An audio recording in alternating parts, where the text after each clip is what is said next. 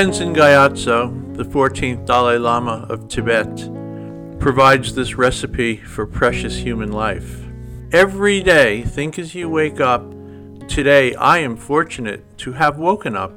I am alive. I have a precious human life. I am not going to waste it.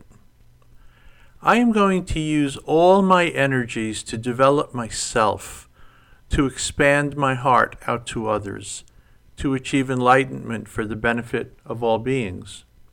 I am going to have kind thoughts toward others. I am not going to get angry or think badly about others. I am going to benefit others as much as I can. This is Mark Winwood bringing the elegant mind to you here on Valley 104.9, 104.9 FM radio, community radio, serving the lower Snoqualmie Valley of Washington State. That includes the communities of Duvall and Carnation and Redmond Ridge. Thank you so much for for tuning in.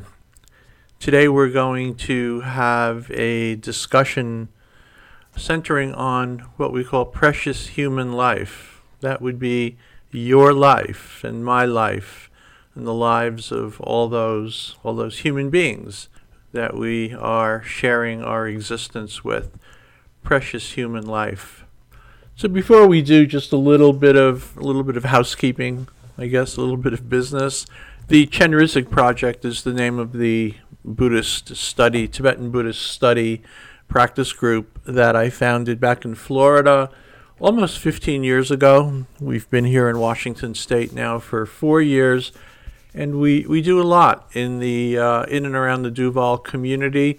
We have regular meetings every other Thursday in Duvall at Longevity Foods on Highway 203, right across from the subway.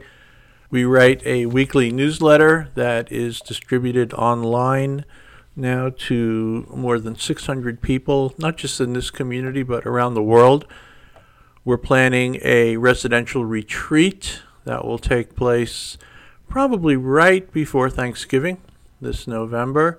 All that we do is done under the, the banner of the Chenrezig Project. That's C H E N R E Z I G, Chenrezig, the Tibetan icon of compassion the Chenrezig Project, and you can learn more about us as well as access some study materials and lots of different things on our website, which you can get to at www.chenrezigproject.org. That's C H E N R E Z I G P R O J E C T www.chenrezigproject.org.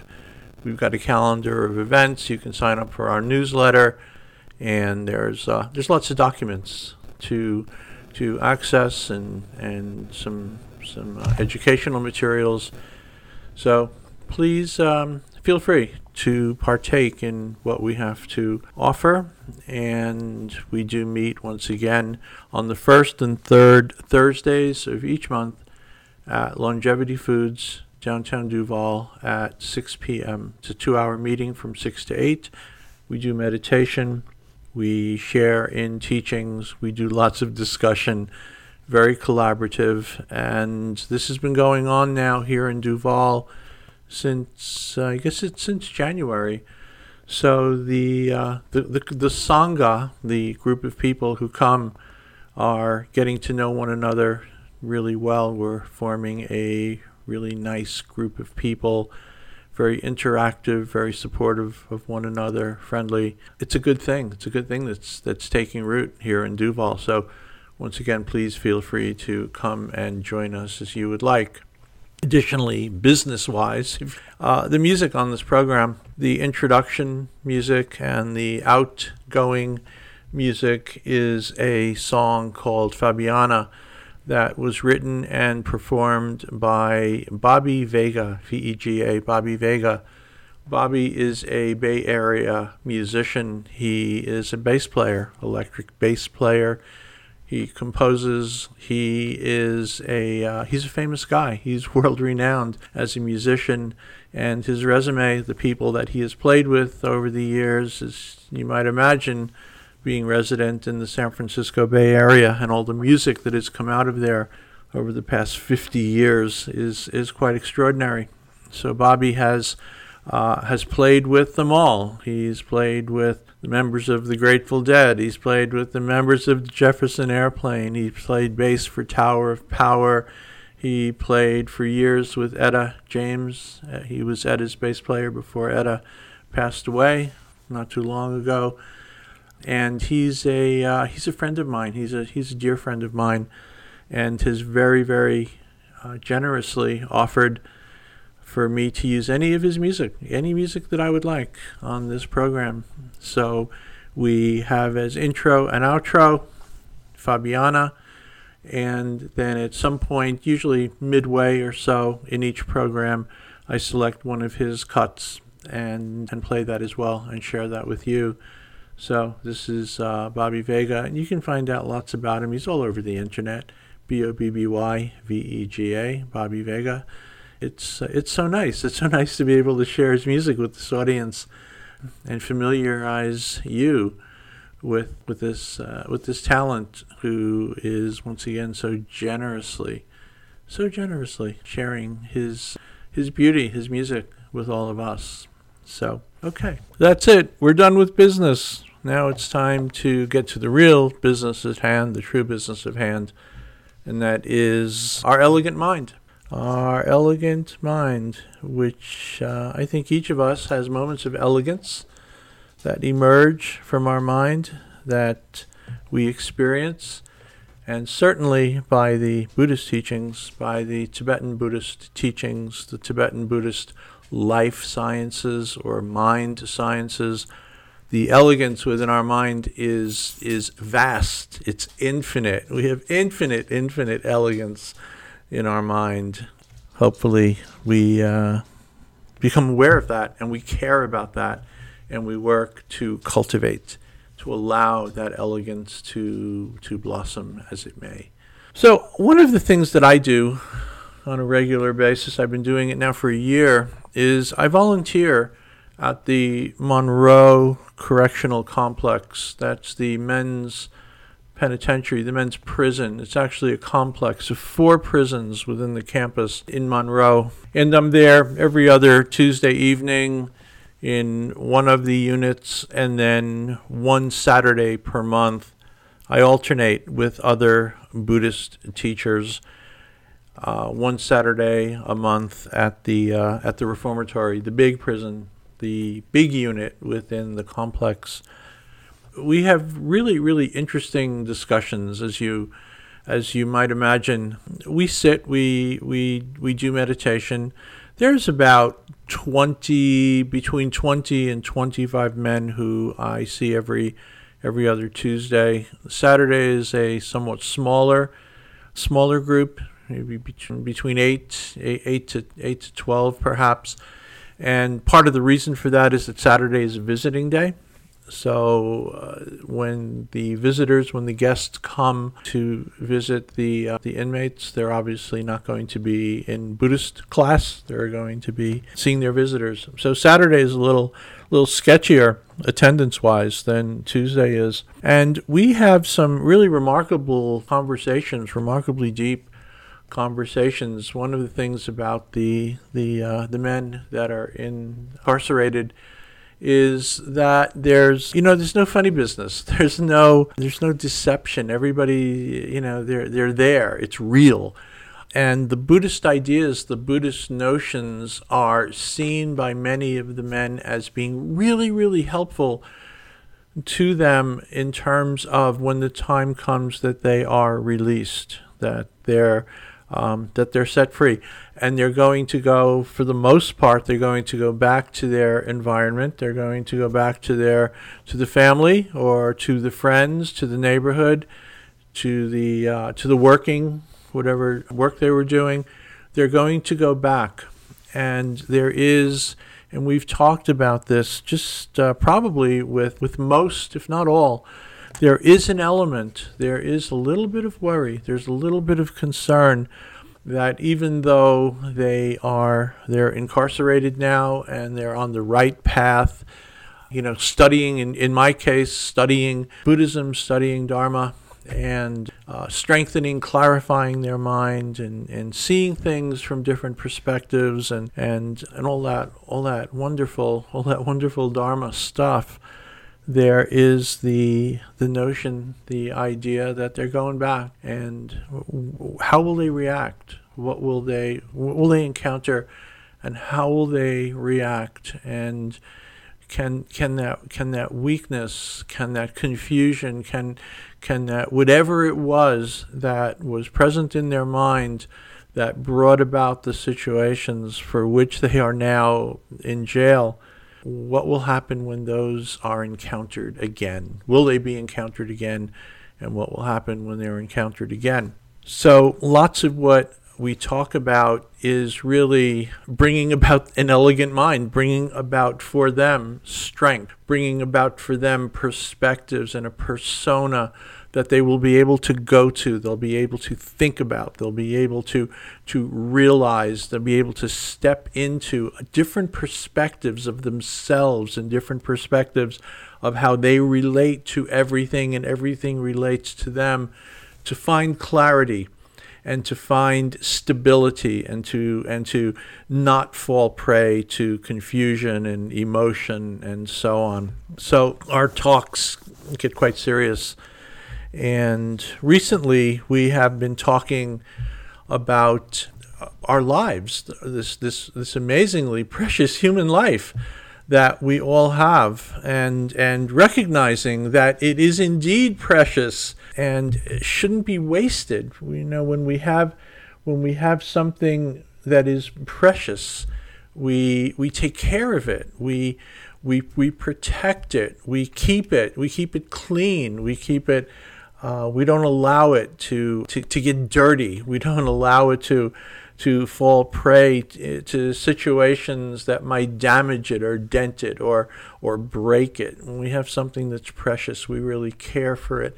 And the Tibetan Buddhist teachings, the Tibetan life science, mind science teachings are very, very, very centered on the idea, on the notion. Uh, again, not as something that you need to listen to and believe right away, but something to consider, something to listen to and think about and consider and see for yourself if this is true the preciousness of our of our human life, the absolute preciousness of our human life. So I'd like to share that. I'd like to share that with you because this is true of all of us, not just the men who are resident at the Monroe Correctional Complex and not just the the monks and the nuns, and not just those who we perceive to be holy or we perceive to be, you know, more harmonious than we are. Precious human life relates and pertains to every human life is precious. So I'd like to talk a little bit now just about the preciousness of your life, the preciousness of my life, the preciousness of all human life, every moment of human life. So the Buddhist teachings, in summary, basically lay out that as a human being, we have the greatest potential of all creatures on earth to realize the Dharma, which is the true nature of reality, to experience an ineffable, unconditional peace, and to discover a way of living that is in harmony with the profound truths of life. This is one of the great one of the great gifts of being a human being and having this, this dual hemispheric brain, this nervous system, a long life generally, hopefully a long life, the ability to speak, to articulate, to communicate, fingers and thumbs, and to be able to build things, turn pages. We have the uh, the human body, the human culture, and the human body provides a remarkable tool toolkit toolcase for us. Incredible, incredible abilities in this human life, this precious human life. But human rebirth, according to the Buddha, our human birth is very rare, and there's a classic story about the rarity of human life that is uh, put forth in the Pali Canon, which is the ancient text that recorded his uh, his teachings. So the Buddha was speaking to a group of monks. It said, and he explained to them that suppose that this planet Earth was completely covered with water and a person were to toss a yoke out into the sea and the yoke would just float on the sea. And somewhere down below, down below the surface, there's a turtle that lives, and this turtle is blind, blind turtle. And once every hundred years, the turtle surfaces, one time only, each hundred years, the turtle surfaces and sticks his head up out of the water just once every hundred years. The, the possibility, the probability, the chance that this blind sea turtle would, coming to the surface once every hundred years, would stick his neck into the yoke, that possibility, that probability is the possibility or the probability that we will once again take on a human a human life. Our mind will once again find a human a human life. So it is it's very rare that one attains the the human state. So this is just one of the examples that the Buddha gave of how rare the chances are and how precious it is to be born as a human being. And so if this is so, and even if this isn't so, I ask myself this question. Am I taking care to live my life in a way that honors this precious human birth and makes the best use of it? And think about it and consider are you? You know, now that uh, I'm getting older, I assume you're getting older as well. Uh, that's part of human life is getting older each moment. But now that I'm getting older and I'm hearing of, of friends with health issues and remembering, you know, many friends, family members, and so on who have passed away. The question comes to mind in the past years is uh, am I making the best use of my life? In the past years, this has stimulated, uh, you know, just a greater resolve, greater, uh, maybe even passion is is uh, certainly responsibility to, uh, you know, to resolve, to to do the very best I can in my own heart, my own mind, so I read, you know, I read a lot, I think a lot, meditate, I share Dharma with, with people. It's all part of it. It's all part of using this precious human life to its uh, to its fullest, its its best advantage, its best benefit for all beings. And there's a little teaching from Dilgo Khyentse Rinpoche, one of I never met Rinpoche, Dilgo Khyentse Rinpoche, never met him. He passed away in 1980, I'm sorry, 1991 but his teachings are just are wonderful, wonderful teachings. It's Dilgo, D-I-L-G-O, Digo, Dilgo, D-I-L-G-O, Khyentse, K-H-Y-E-N-T-S-E, Rinpoche. You can find his teachings all over the internet. They're, uh, they're really wonderful. So this is what he says, Dilgo Khyentse Rinpoche. Ask yourself, how many of the billions of the inhabitants of the planet have any idea of how rare it is to have been born as a human being? How many of those who understand the rarity of human birth ever think of even using that chance to practice the Dharma? How many of those who think of practice actually do practice? How many of those who start really continue? How many of those who practice continue and attain ultimate realizations. Indeed, those who attain ultimate realizations compared to those who do not are as few as the stars you can see at daybreak. As long as you fail to recognize the true value of human existence, you'll just fritter your life away in futile activity and distraction. When life comes all too soon to its inevitable end, you will not have achieved anything worthwhile at all. But once you really see the unique opportunity that human life can bring, you will definitely direct all your energy into reaping its true worth. In addition to Rinpoche's words, the following words of the Buddha have also inspired me to continue expanding my heart, my mind in wisdom and compassion, and developing the mind to open more deeply to, to the wisdom that is truly liberating. The Buddha said, and I quote, Neither mother nor father nor any relative can do as much good as your own well directed mind. And yes, there's work to do. To develop a well directed mind requires the commitment of repeated intention and steadfast resolve to incline the mind towards what is wholesome and beneficial for oneself and others. It also requires the wisdom of renunciation to relinquish what is unwholesome and unbeneficial. Of course, this requires clarity and an honesty of awareness and an investment in gentle, persevering effort. With practice, we develop these invaluable inner qualities, and when we do this, we see how mindful awareness of unwholesome habit patterns actually weakens us. We also see how mindful awareness of wholesome patterns of the mind strengthens them. And with these resources, we're, we're inspired, we're on the path. We're inspired to continue our practice, even in the face of challenging conditions and rest assured, those challenging conditions will occur. They will present themselves.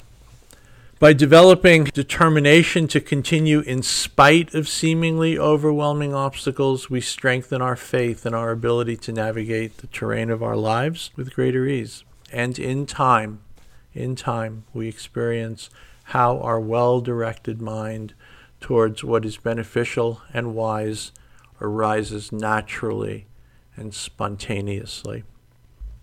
Look, life comes to its inevitable end all too soon.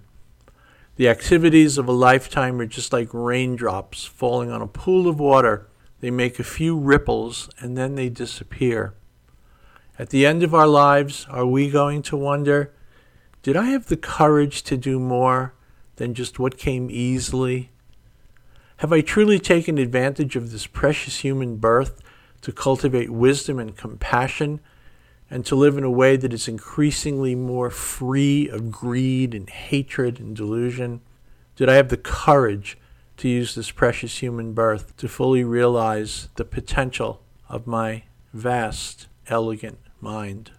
Once we realize the unique opportunity that being born human offers, we will surely, I believe, and question, ask yourself, I believe that once we realize the unique opportunity that being born human offers, we will surely want to direct all our energy toward fulfilling our highest potential as a human being. This is Mark Winwood. This is The Elegant Mind on Valley 104.9 Community Radio, Community FM Radio, serving Duvall, Carnation, and Redmond Ridge in the beautiful lower Snoqualmie Valley of western Washington state. We're going to listen to some music, some Bobby Vega music, as promised. The name of the song that I'm going to be playing for you is called Down the Road, instrumental, and I hope you enjoy. And then we'll be back to continue our discussion on your life and my life, precious, our precious human lives.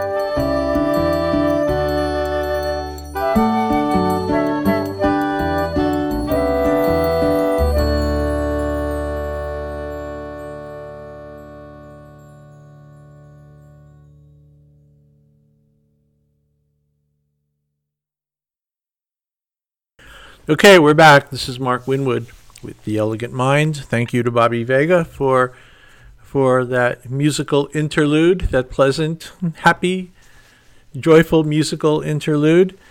We're talking about the preciousness of human life, and you know, maybe one of the ways to uh, to approach this idea is to uh, just kind of look at the way we look at our lives now, perhaps with preciousness and perhaps not. You know, it's we can't immediately just suspend our worldview and, and have a different one. But perhaps if we begin to look at the boundaries of the worldview of our lives that we do have, maybe we can begin to see uh, something taking form. So, does it really make sense that your mind, that my mind, that our mind came from nothing or it came from some kind of a cell at a certain moment, the way the way uh, the materialists try to say that our mind came to be. Look, you might as well say that mind just came from from from a tree or a stone or or or a piece of dirt.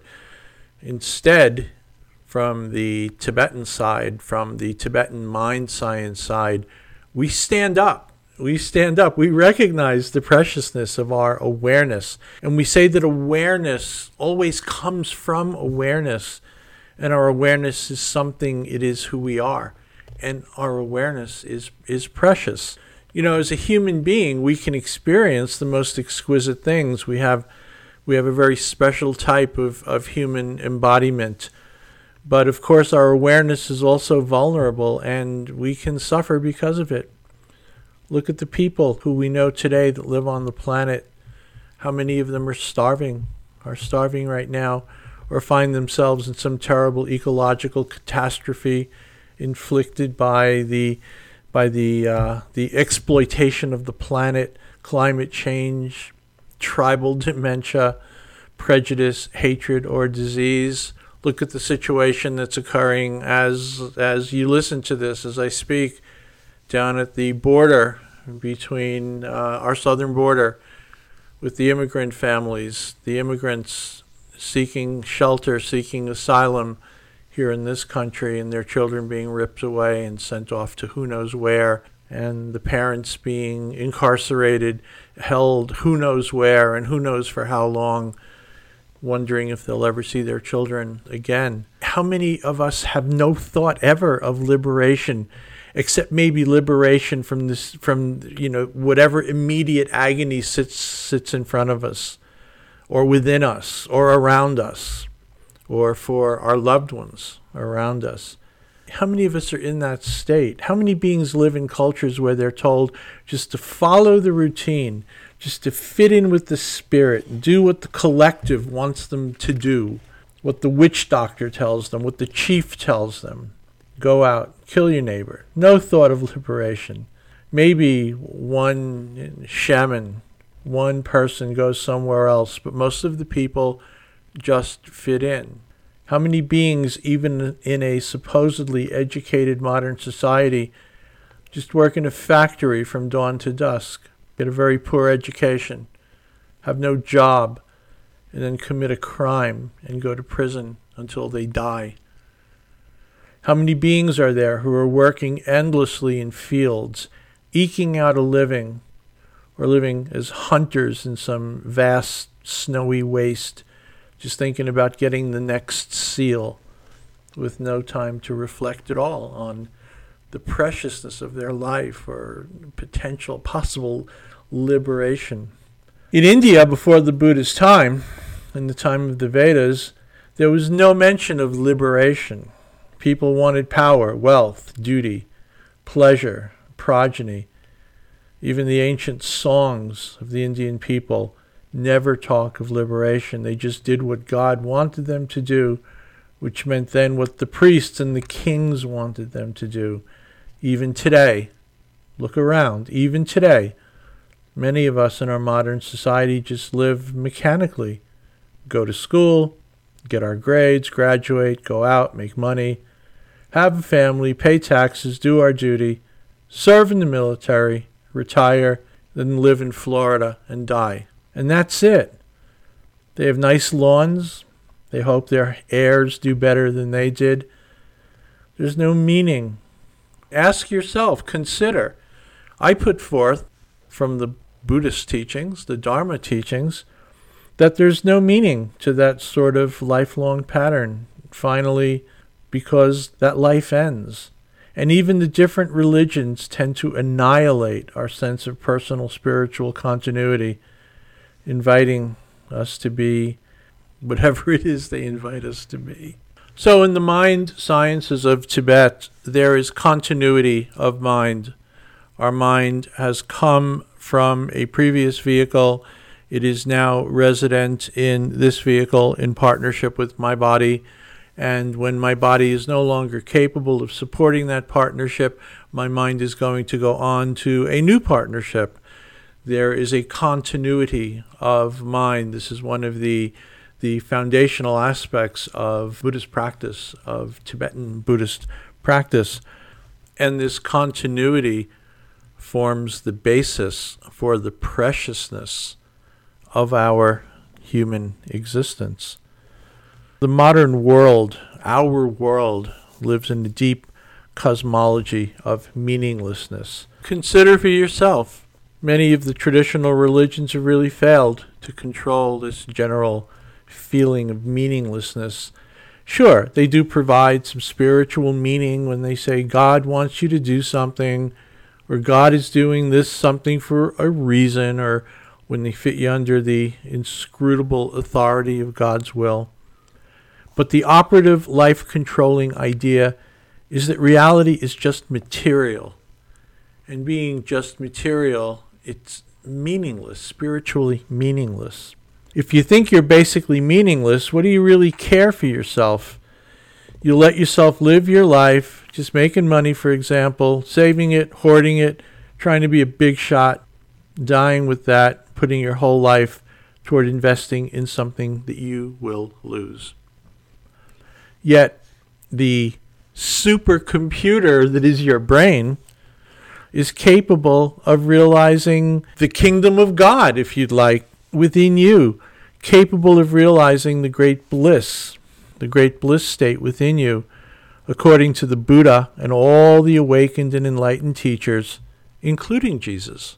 But instead of turning your attention to that kind of total fulfillment of all your wishes, developing the ability to fulfill the wishes of others for an infinite future of enlightened living. Instead of that, many of us just waste our lives on some ephemeral thing that will never, ever really truly satisfy us and will just leave us, or we will just leave it at our death. Who is satisfied with wealth when they accumulate it?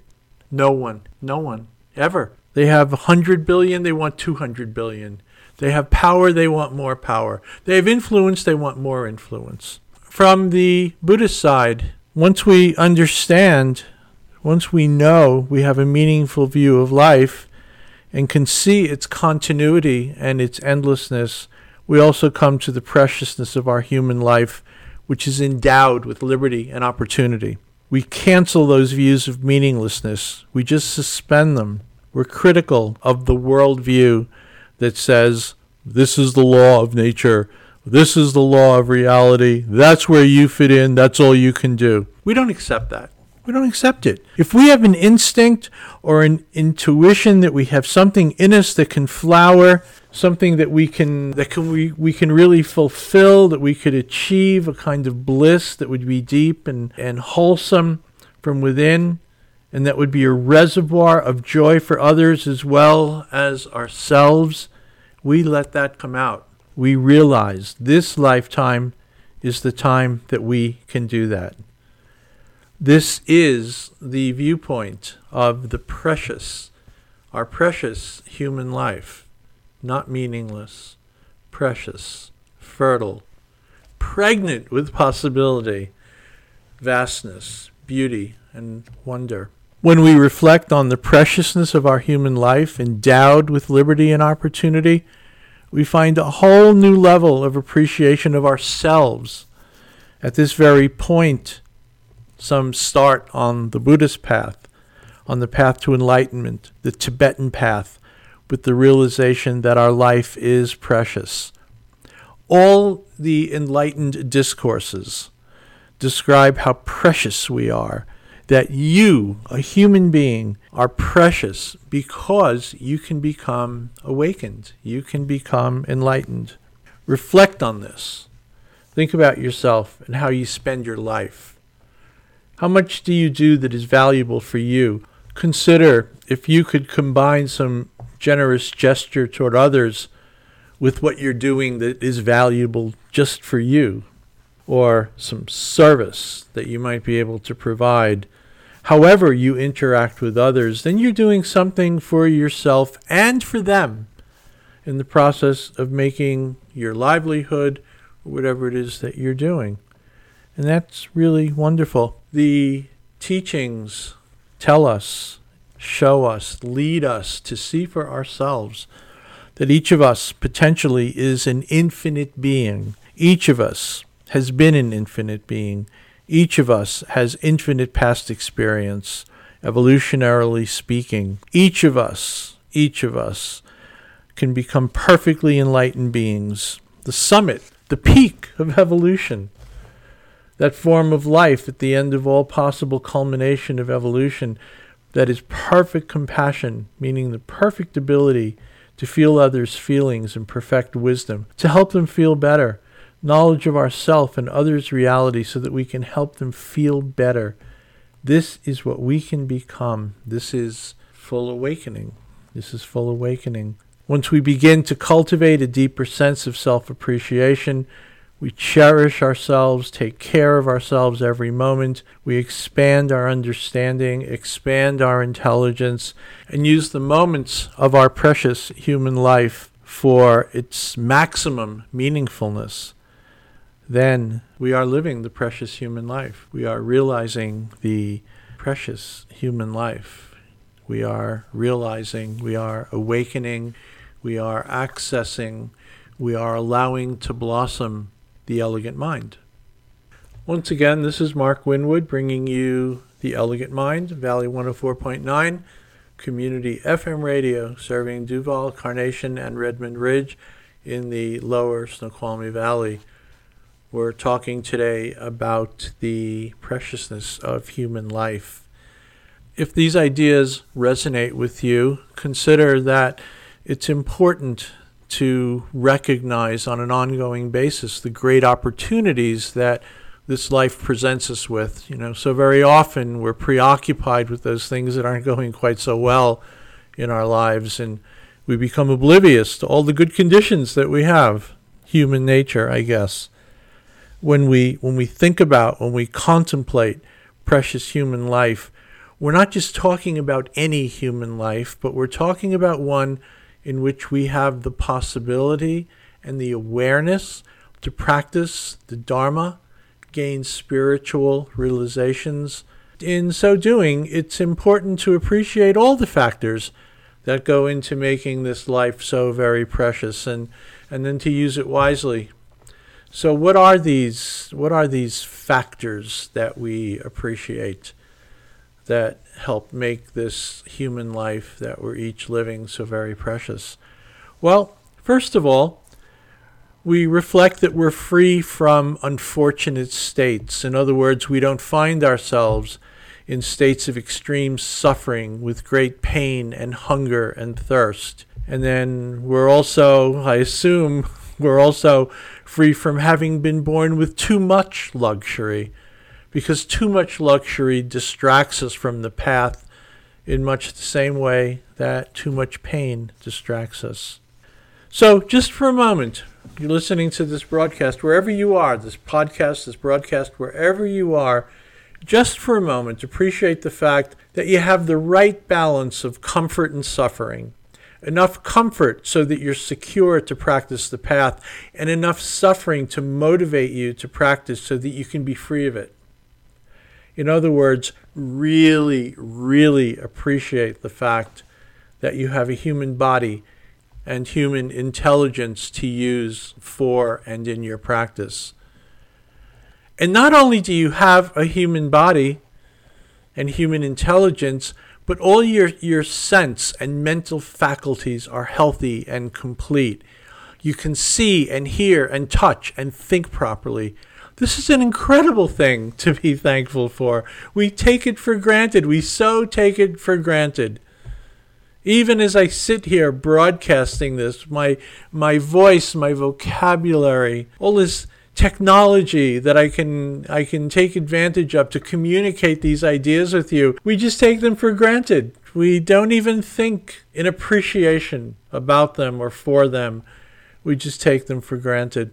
Additionally, we live in a place where we have access to these teachings, these teachings that came from the Buddha, Shakyamuni Buddha. You know, he appeared 2,500 years ago and he taught. And those teachings have been passed down to us in a very pure lineage from master to disciple for centuries, right down to our own teachers and then to us. So here we are. We live in a place where we have access to these teachings. We have access to the teachers who can help us. This is a very great benefit, a great boon in our life, something to cherish very much. In addition, you probably haven't committed any seriously heavy negative karmas, which would obscure your mind, make it very difficult to practice. These are actions such as killing, killing our parents, killing a bodhisattva. We haven't committed, I assume we haven't committed these very heavy negative actions. So we're free. We're free from those obstacles in our mind. We're free from those obscurations, those contaminants in our mind. This is something to also to appreciate. In addition, if you're listening to this program, you have perhaps an inclination for spiritual practice.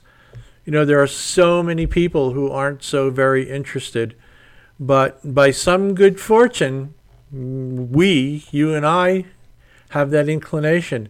We have some faith we have some curiosity, we have some feeling that there's got to be more to life than just accumulating things and having a good time. So, that spiritual side of us is something very precious. We should really respect that in ourselves and appreciate it. We also have supportive friends around us. Hopefully, you do. I know I'm very fortunate to, to have some wonderful supportive Dharma friends around people who support me in my practice and hopefully support you in whatever practice you engage and who set a good example. And at times we may even have access to a, to a Sangha community, to monks or nuns or venerable teachers, those who come and provide much inspiration for your practice.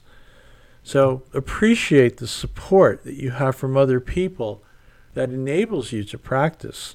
This is something that is really so very special. You also, we also have the material conditions for practice. We have food, we have clothes, we have shelter and medicine if we need it. Our health is okay. It's okay enough that we can practice. So these conditions are very important. And while many people don't have them at this moment, you do. We do so precious, something to be so appreciative of. You also have access to qualified teachers who can guide you along the path, and this is really quite important. These are the people who lead us to realizations. These teachers are available through books, recorded lectures, and the internet the Dalai Lama comes to mind, His Holiness the 14th Dalai Lama of Tibet, Tenzin Gyatso, who has authored or co authored almost 200 books. His lectures, his teachings are, are endlessly available online through technology, on the internet, or tapes, videos. We take this for granted. It's just out there. It's more of the you know our culture. It's it's just more of the more of the communications that we have access to but oh my gosh it is so very so very precious. It's so important to take advantage of these teachers. This is why they teach. They don't teach for themselves. They teach they teach for you. They teach for us. I can tell you i have been in places i have been in areas where these teachings are not available and the people who live there are so thirsty for them, but they're not available. They don't have access to them. But you do. We do. I do. I try to share these teachings. As I mentioned earlier, we meet regularly in Duvall. There's this uh, radio podcast program, there's writings. I try to share these these teachings with you. Again, not for me, not for my benefit, although I do greatly benefit by being the one who shares these teachings and, you know, I process them, I digest them, and I try to articulate them to you. So certainly there is some benefit to myself as well, but that's not the reason for sharing these teachings. And you know, I assume if you're listening to this that you live in a country where you have religious freedom, where you don't have to fear for your life because you have a spiritual interest. So, your religious freedom is also something to cherish. This is not to be taken for granted. There are many people around the world who are in jail or soon to die because of their spiritual beliefs. How precious, how fortunate you are, how fortunate we are. So, think about this. Take this to heart. Think about this. If you reflect deeply, you realize that if even one of these conditions that I've just mentioned is missing, it could become extremely difficult to practice. Without just one of these conditions, it's very hard to make use of the others that you do have. But in this lifetime, this precious human lifetime, at this moment, we have so many conditions, we have so many things that make it possible for us to practice. And it is so very difficult to come by all these proper conditions. So many people don't have them. Many, many, many more don't have them than do. When we think about it deeply, we begin to have a very deep sense of joy and happiness and wonder, or even astonishment and how could we have been so lucky to have all these good conditions to be able to practice, to be able to walk the path to full awakening, to be able to walk the path to the elegance of our of our mind. So I suggest think about these conditions deeply. Let yourself feel like a beggar who has just found a jewel let yourself feel incredibly fortunate. And together with that, have a determination to take advantage of all these wonderful conditions that you presently have. This is a fundamental thought on the path of awakening. Once we begin to cultivate a deeper sense of appreciation, once we begin to cherish the opportunities that we have and take care of ourselves each and every moment, we expand our understanding, we expand our intelligence, we allow our compassion to arise and intensify. And then we use our time, this, this time that we're in, this human form, this human lifetime, to its maximum meaningfulness, this exquisite human embodiment. So I'd like to revisit the words of the Dalai Lama that I began this program with. It is a beautiful, motivational, intentional recipe for living the precious human life. Once again, the Dalai Lama. Every day, think as you wake up. Today, I am fortunate to have woken up. I am alive. I have a precious human life. I am not going to waste it. I am going to use all my energies to develop myself, to expand my heart out to others, to achieve enlightenment for the benefit of all beings. I am going to have kind thoughts toward others. I am not going to get angry. I am not going to think badly about others. I am going to benefit others as much as I can. So, this is the Elegant Mind. Mark Winwood bringing you this. I think this is our 10th broadcast, the 10th episode of the Elegant Mind. and I'm starting to fall into a uh, into a routine, into a cadence. I'm not quite sure what we'll be talking about next week, but I will tell you that the weekend of July 7th and 8th, the weekend after next, is the birthday weekend of the Dalai Lama. His birthday is July 6th. He was born in 1935. So that weekend broadcast is going to focus on the life, the history, the biography, the preciousness of the life of His Holiness the 14th Dalai Lama of Tibet, Tenzin Gyatso. I really look forward, as I sit here now, I look forward to doing that program and sharing it with you and sharing him with you. So, again, Mark Winwood, The Elegant Mind, broadcast on Valley 104.9 FM community radio, streamed on the internet at www.valley1049.org and available as podcast as well. If you have any questions or comments that you'd like to share with me, anything you would like me to speak about on future broadcasts, please send me an email at theelegantmind at valley1049.org. That's theelegantmind at valley1049.org. Those emails will be directed to me, and I will answer them, get back to you as quickly and as completely as I can. So, again, thank you. And I'm going to send you out with the gentle music of Bobby Vega. And I look forward to spending time once again with you here on The Elegant Mind next week. Take good care. Bye bye.